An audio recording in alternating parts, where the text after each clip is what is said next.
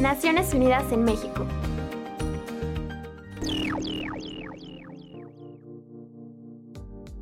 treinta gigantes empresariales se unen al empuje de las Naciones Unidas para ampliar las inversiones del sector privado para el desarrollo sostenible.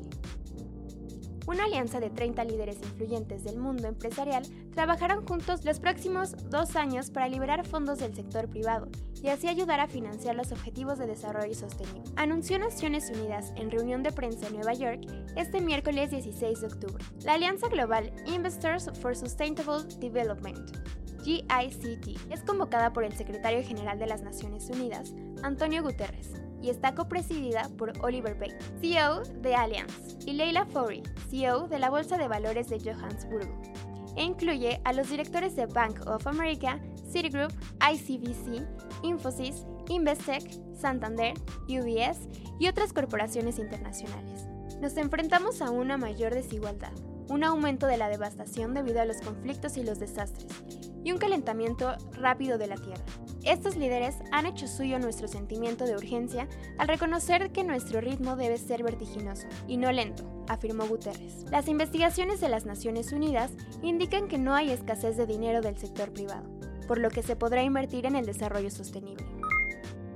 El gobierno de Ecuador y los líderes indígenas llegan a un acuerdo. Acordaron derogar el decreto que quitaba el subsidio a la gasolina y disparó una serie de manifestaciones en todo el país, después de una mesa de diálogo facilitada por la ONU y la Conferencia Episcopal. Este domingo trece de octubre, el sistema de la ONU en el país de América del Sur anunció que en el Ecuador se logró un acuerdo entre las tres principales organizaciones indígenas y el gobierno del presidente Lenín Moreno, para detener las protestas tras anunciar el retiro del subsidio al combustible. El secretario general, Antonio Guterres, dio la bienvenida al anuncio del inicio de un proceso de diálogo entre el gobierno de Ecuador y las organizaciones indígenas, e hizo un llamado a todos los actores para que se comprometan a un diálogo inclusivo y efectivo, y trabajen de buena fe en busca de una solución pacífica a los importantes retos que enfrenta el país. Este lunes catorce de octubre, la Organización de las Naciones Unidas para la Alimentación y la Agricultura, FAO, dio a conocer el informe sobre el Estado Mundial de la Agricultura y la Alimentación dos mil diecinueve, Progresos en la lucha contra la pérdida y desperdicio de alimentos. El estudio recuerda que los Objetivos de Desarrollo Sostenible plantean para dos mil treinta la reducción a la mitad del desperdicio de alimentos per cápita mundial, en la venta al por menor y a nivel de los consumidores, y la reducción de las pérdidas de alimentos en las cadenas de producción y suministro, incluidas las pérdidas posteriores a la cosecha, pues en la actualidad las pérdidas de alimentos a nivel mundial se estiman en trece punto ocho por ciento,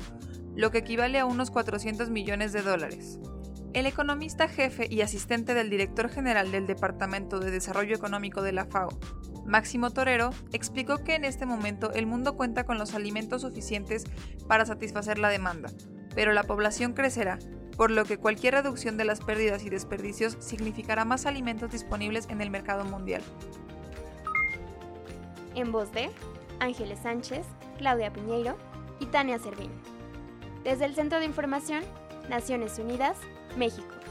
No olvides seguirnos en Facebook e Instagram como arroba onumex y Twitter como arroba sinu México.